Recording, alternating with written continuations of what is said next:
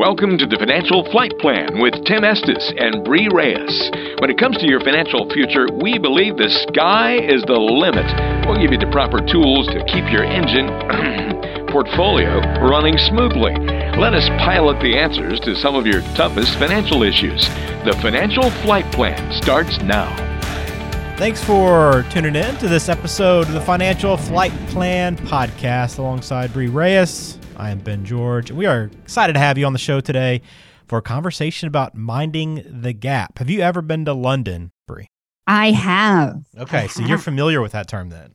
Yes, we're talking about the gap between the train door and the station platform. Exactly. And it's like plastered everywhere. And it's like the very popular touristy trinket item to bring home with you is something that says mind the gap. But we're tying it, tying it into finance today. And there's a lot of gaps that oftentimes people aren't aware of in retirement planning that they need to be and need to have a plan for. It's something that Bree works with her clients on all the time at Estes Financial. But we want to make sure you are uh, aware of these things today on the show. But Bree, before we get into today's conversation, you just got a nice uh, visit to a women's symposium recently, right? I did. I had one right before I left town. It was really interesting to go to it. It was put on by a big magazine here in Fort Worth, uh, 360 West. And so it was fascinating because a lot of the talk was um, was finance related and like how to negotiate a better salary. It just it was very women specific because it's not something that we're necessarily taught. Uh, and so it's very very fascinating. It was I was very happy with how it went, what we what we covered, and the number of young young people there learning and open to and because that's certainly not something I had learned before I joined the workforce. So it was really awesome. It was a lot of fun. That's cool. Is that something that happens every year? was this the uh, this was the inaugural? Okay. So I have a feeling we're going to see it more and more often. But this was this was the official inaugural um, event. So I'm hoping that they uh, they do it more and more. Good. That sounds like a lot of fun. Well, we're going to get into today's conversation on minding the gap. If you haven't joined us before, you can find everything online at estesfinancial.net. You can also connect with the team on Facebook, Twitter, LinkedIn as well. And we uh, put plenty of well, all of our shows up there, but also plenty of resources up on the website for you if you are trying to learn more about financial planning and retirement planning. There are a lot of options up there on the website, but always it's best to have a one on one conversation. So if you have any maybe questions about what we discussed today, or you think maybe there are some gaps in your plan, don't hesitate to reach out to Bree and her father, Tim, over at Estes Financial, and you can con- contact them at 817 444 8402. All right, so minding the gap. Again, we're referencing the London mind the gap signs that you see everywhere on their subway system, which is called the Tube. But the first gap we want to talk about for our financial planning is that paycheck gap. Bree, as soon as you walk away from work, all of a sudden you don't have that guaranteed paycheck coming in. Yes. And that's something that a lot of people struggle with is not only are you not having, you know, a guaranteed paycheck, social security, and if you have a pension, if you're lucky enough to have one, don't usually replace 100% of the income. I mean, social security is not designed to replace 100% of your income. And so the gap there is using what you have accumulated, using your savings and taking a look at the best way, the most prudent way to position that to to work for you, to might to fill some of the gap and make sure that you're comfortable with the amount of risk that you're taking on and the positioning those assets to fill the gap. It's not an easy one.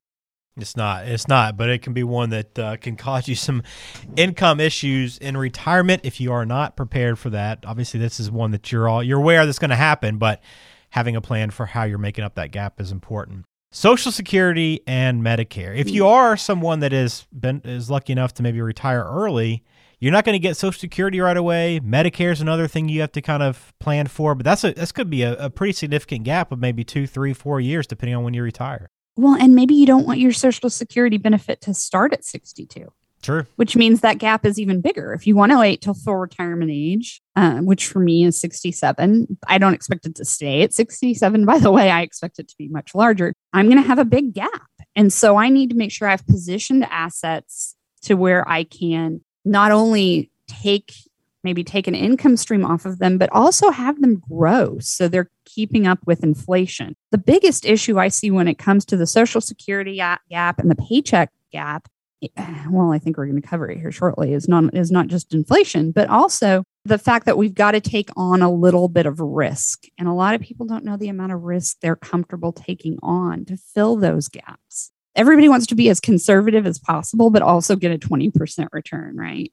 Right. It's just kind of how the world works. Mm-hmm. And if you're taking out, say, 4% of your investments, you've got to make sure you're making 4% to stay even or higher than that. And so that's where the social security gap can get you. The other thing is a lot of it's very hard not to think in black or white when it comes to your investments. People think I'm either, you know, I'm going to take this much out of my IRA for this number of years and it's going to go to this. And that's not necessarily true the way it works. And so it's it doesn't necessarily have to be an all or none and you you can adjust and you should adjust how much you're taking out of your investments to cover the social security gap. And know that just because right now you may not want to take social security you know right now you might want to take it at 62 but as you get older a little older and a little closer you might want to wait. Just know that once you have said yes i'm taking social security and you've told social security then that has is started. But in the meantime allow allow some change and some flexibility in your plans and then and then for Medicare too, is that health care gap, that, that health insurance gap if people decide to retire before 65, is that difficult to to make up for? And are a lot of people thinking about the way they're going to cover that health insurance for those couple of years? Yes, it is. Health insurance is really expensive, especially if you're having to um, buy it outright, especially if you're not employed um, and you're not under an employer plan. And so, knowing what knowing the cost of health and health insurance for you and expecting it to grow at say 7% or so is is important it's knowledge getting as much information on the front hand doing your homework doing your research yes it's terrifying. I get it. It's scary. I don't like doing it either. I'm not going to pretend that i have all the answers here. I i know sometimes sticking my head in the sand feels the best too. But the more you can get ahead of it, the more you can answer the scary questions. How much is my health insurance going to cost? The better we can plan for it, the better we can work together to make sure you're in a position to where you can pay for it. And then once you meet, reach Medicare eligibility, you may still need want a supplement, Medicare supplement. And so that's where also the cost of that, that's something else to look into. It's there is no right or wrong answer. There's a lot of different ways to reach your goals, but you have to be willing to compromise some places and be adaptable and be flexible and make changes. And it's terrifying. I know it's terrifying, but the, the quicker we face it or the better we face it with the most information, the better off we are. Well, I know you, you mentioned putting your head in the sand, and I, and it kind of makes me think of that inflation gap that you kind of touched on a little bit, but we want to just kind of ignore um, the fact that maybe our money just isn't as valuable and doesn't have the same buying power that it did maybe when we retired or when we were saving for it. But you know, this inflation gap was already something you need to be aware of. But I know that we're talking more and more about inflation right now in 2021, and maybe moving forward, that inflation number could be ticking up a little bit. And this is a gap that might be become bigger and bigger for people. I think this is. And the reason I feel that way is that I have, I wouldn't be doing my job if I wasn't paying attention to what other financial advisors were saying. And I've heard a lot of financial advisors talk about the fact that inflation isn't there. It doesn't really matter. Um, and they haven't been including it in their plans for the fast fact the last few years. And that just blows my mind and terrifies me for a lot of different reasons because a lot of the income streams that people re- rely on in retirement aren't going to keep up uh, with inflation. For example, I'm getting ahead of myself here. I'm thinking out loud. Social Security get a cost of Social Security recipients get a cost of living adjustment, COLA, but that adjustment's actually less than the actual rate of inflation. Pensions may or may not have a cost of living adjustment each year. So without putting money to the side that you know is going to match or beat inflation, $10 isn't going to buy you what it buys you today four years from now. I mean, I remember when I could get a five from my parents and fill up my tank, my gas tank in my car. Now, granted, I was 16, I but still, like five isn't going to do much nowadays. so, you know, and we look at those things how much a house cost when you were born, how much I just turned 40. And so um, I got one of those cards from someone like, this is how much, um, you know, a loaf of bread cost when you're born, and this and that and the other. And, and, you know, we laugh about it, we look at it, but it doesn't hit you until you really, really think about our buying power. And quite frankly, we didn't have cell phones when I was born. We didn't have computers when I was born. So there's a lot of just different segments of the market that have completely changed. I laugh about in that, that past 40 years. Those prices are amazing. It doesn't seem like it was that long ago either. That's how you know time inflation. It, it, you know it, it, increases quickly, but yeah, I mean, I, I, I would say five dollars. Ins- put five dollars on pump one, Bree, and you, you'd be good for a week. it's insidious because yes, it it does. It you it feels like it increases quickly, but it doesn't. It's the little like, oh, the life of bread is five cents more this week than it was last week. And you don't pay attention until five cents is a buck. Right. You don't notice it. You just go about your life and you don't even think about it. And unfortunately, by the time you've noticed it, the reason you're noticing it is because something's wrong. Mm-hmm. Inflation scares me it scares me significantly because of the fact that there's no controlling it. There's nothing that you can do to, well, I don't want to pay four dollars for this loaf of bread. I want to pay three twenty five, like what it was worth last, you know, what I paid last year. Sorry. Most, yeah, most Kroger's, Albertsons, grocery stores, they aren't there to bargain. No. and so that that's where it, it scares me. Yeah, if, if you are, if you aren't having the, the inflation conversation with your advisor, whoever you're working with to build your retirement plan, obviously it needs to be a priority. As you can see, uh, something that Bree pays a lot of attention to and works very closely with. But it can be a very big gap that you're not really prepared for, and and by the time you are, as you mentioned, it's going to be too late to try to make up that ground. So put that on your list. Uh, another one that we want to discuss here is the long term care gap, and this is again one that you might not either you might be aware of, but you might just say, "Well, I'm in good health. I don't really have to worry about a whole lot long term. That's something I can maybe save for a little bit more down the road." But I think a lot of times people just aren't quite aware of how much it's going to cost them if they don't have that money set aside. Exactly. I mean, right now for a semi-private nursing home in Texas, $70,000 isn't completely out of the realm of possibilities or $90,000 depending upon what you what you want and the care that you're com- that you would like for your spouse. So if you're if one spouse is spending seventy to ninety thousand dollars on just their their life, what of your pension, of your income streams, of your savings do you have set aside for the other spouse? Because most of the time, both spouses don't need the same level of care at once, or it's two times 70, not both covered for 70. Does that make sense? Yeah. It does. And so you need to make sure that you're you've got a comfortable lifestyle needs to pay for your to pay for your care, not only your care, but to make sure your other spouse has some quality of life as well. And this is one that always nobody likes talking about long-term care. Nobody enjoys it. It makes them feel nobody wants to think about themselves in a diminished capacity in any way shape or form and i i completely understand i mean it's it's a scary scary thought the problem is, is that we're living longer and not necessarily healthier. And we're seeing more and more cases of dementia of the Alzheimer's persuasion. And and I've I mean I've seen it in my own family, uh, in my my husband's family. I mean, we're aware of it. We we have his unfortunately his grandfather has had a silver alert issued on him before. Um, and so I've seen it and I've seen how hard it is on his grandmother and his aunt to take care of um, Chewy. And we don't live near our families anymore. I mean, Texas is a huge state, and Tim's father lived in Houston.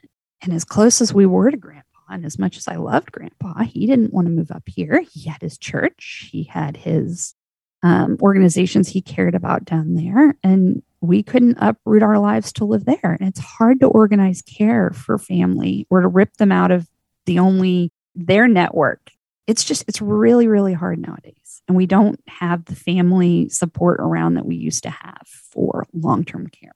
And so it's something you've got to think about. It's something that you've got to you've got to think about how your budget would handle one of you being in care. You have to think about okay, well if I'm not going to pay for it, if I'm not going to get long-term care insurance, how is this going to impact my kids? How is this going to impact my spouse? How is this going to impact my siblings?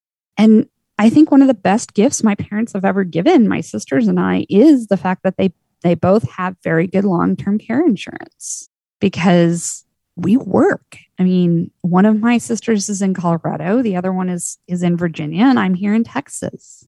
I know it would fall to me here in Texas because that's where they they are. And and that's a lot of responsibility.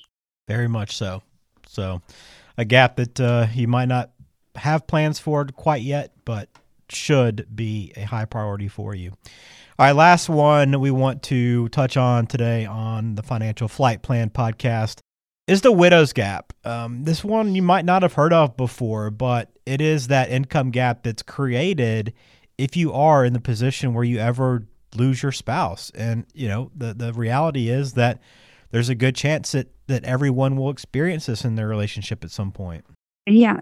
A, a widow, a widow's gap. A lot of people don't want to think about the death of the first spouse and they don't want to, they don't know how social security is going to change and you're going to lose the lesser of a social security benefit so that means some money is definitely not coming in the door is the pension going to stay the same most of them aren't so you're going to lose the pension's going to decrease or potentially just disappear entirely dependent upon the chosen spousal benefits and it is financially devastating.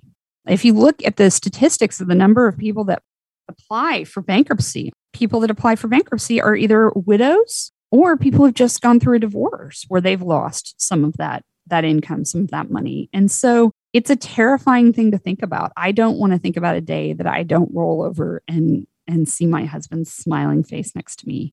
I know that's that's a scary thing to think about but as a woman just knowing our life expectancy and knowing that my life expectancy is longer than his it's something i've got to plan for got a plan got a plan that is the name of the game and while we talk about all these things we do today. And and this isn't one we had on our list, Bree, but one other gap that I'll, I'll add to this is the gap maybe in the, in your idea of how much you're going to owe in taxes and the actual reality of what you're going to owe in taxes in Ooh, retirement. taxes, the tax gap.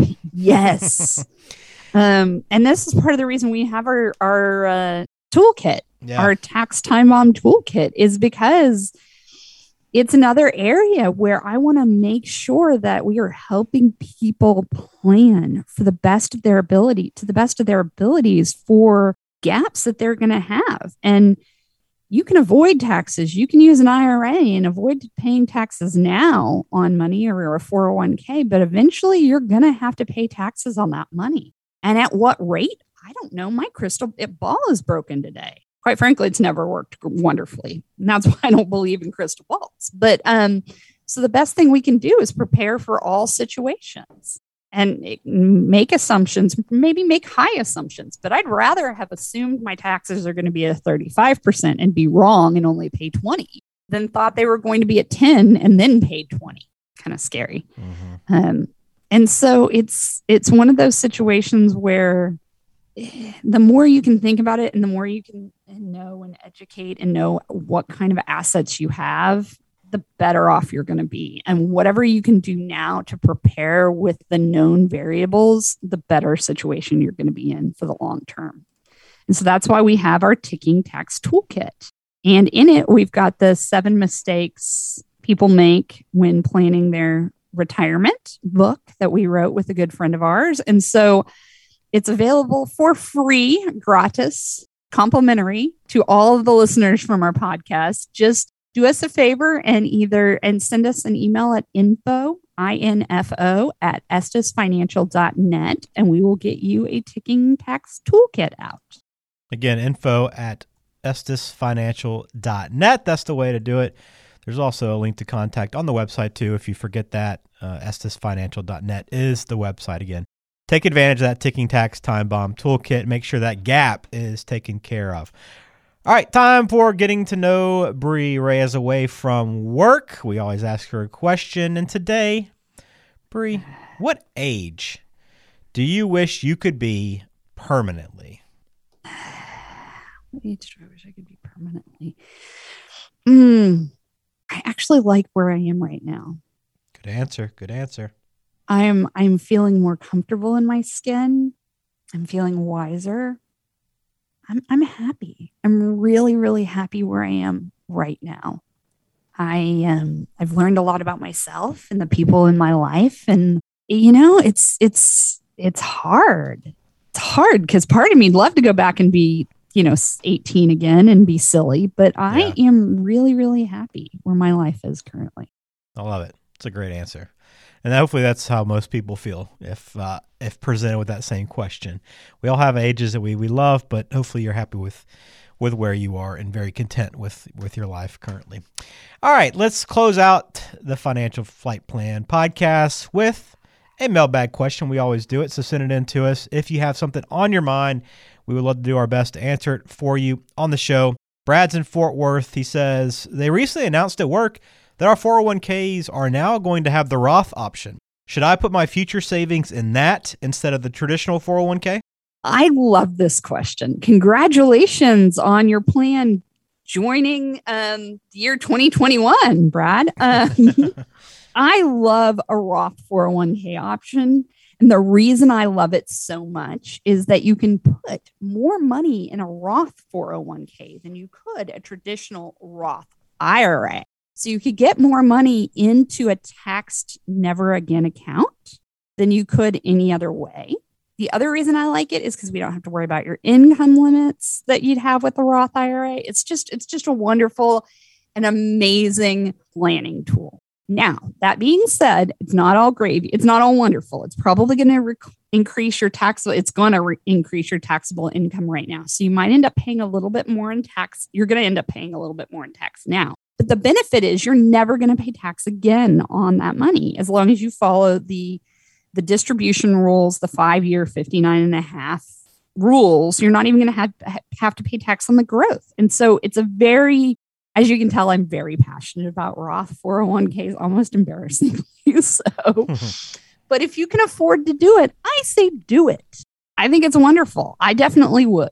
Yeah, that's great. And hopefully, hopefully you have that Roth option, whoever's listening in your uh, account, but make sure you always ask your employer just to double check uh, if you aren't sure. Ask them if they if that. Roth There's nothing option. wrong with asking. Yep. I mean, what's the worst case scenario? They can say no. Well, there you are. Then you're where you are now. But if they say yes, if they say yes, there's some wonderful and amazing things we can do for planning purposes. So I always encourage everyone to ask about the Roth 401k. Yeah, maybe if you ask and they don't have it, they know, okay, well, we have employees that are interested in this. Maybe we should make this a priority for our company as well. So definitely cannot hurt to ask that question. But Brad, we do appreciate you sending in your question to us today on the Financial Flight Plan podcast. And that will do it for this episode. Minding the gap, it is so important. There are gaps in your retirement. Bree, if they have not paid attention to these, please put them on your list. Sit down with a financial advisor, certified financial planner like Bree and Tim, and make it happen yes, this is very much, I want you to make this happen. You know, take the time. You are worth it. Your retirement is worth it. Your future is worth it. Take the time to sit down with a certified financial planner and uh, go out and lead an abundant life.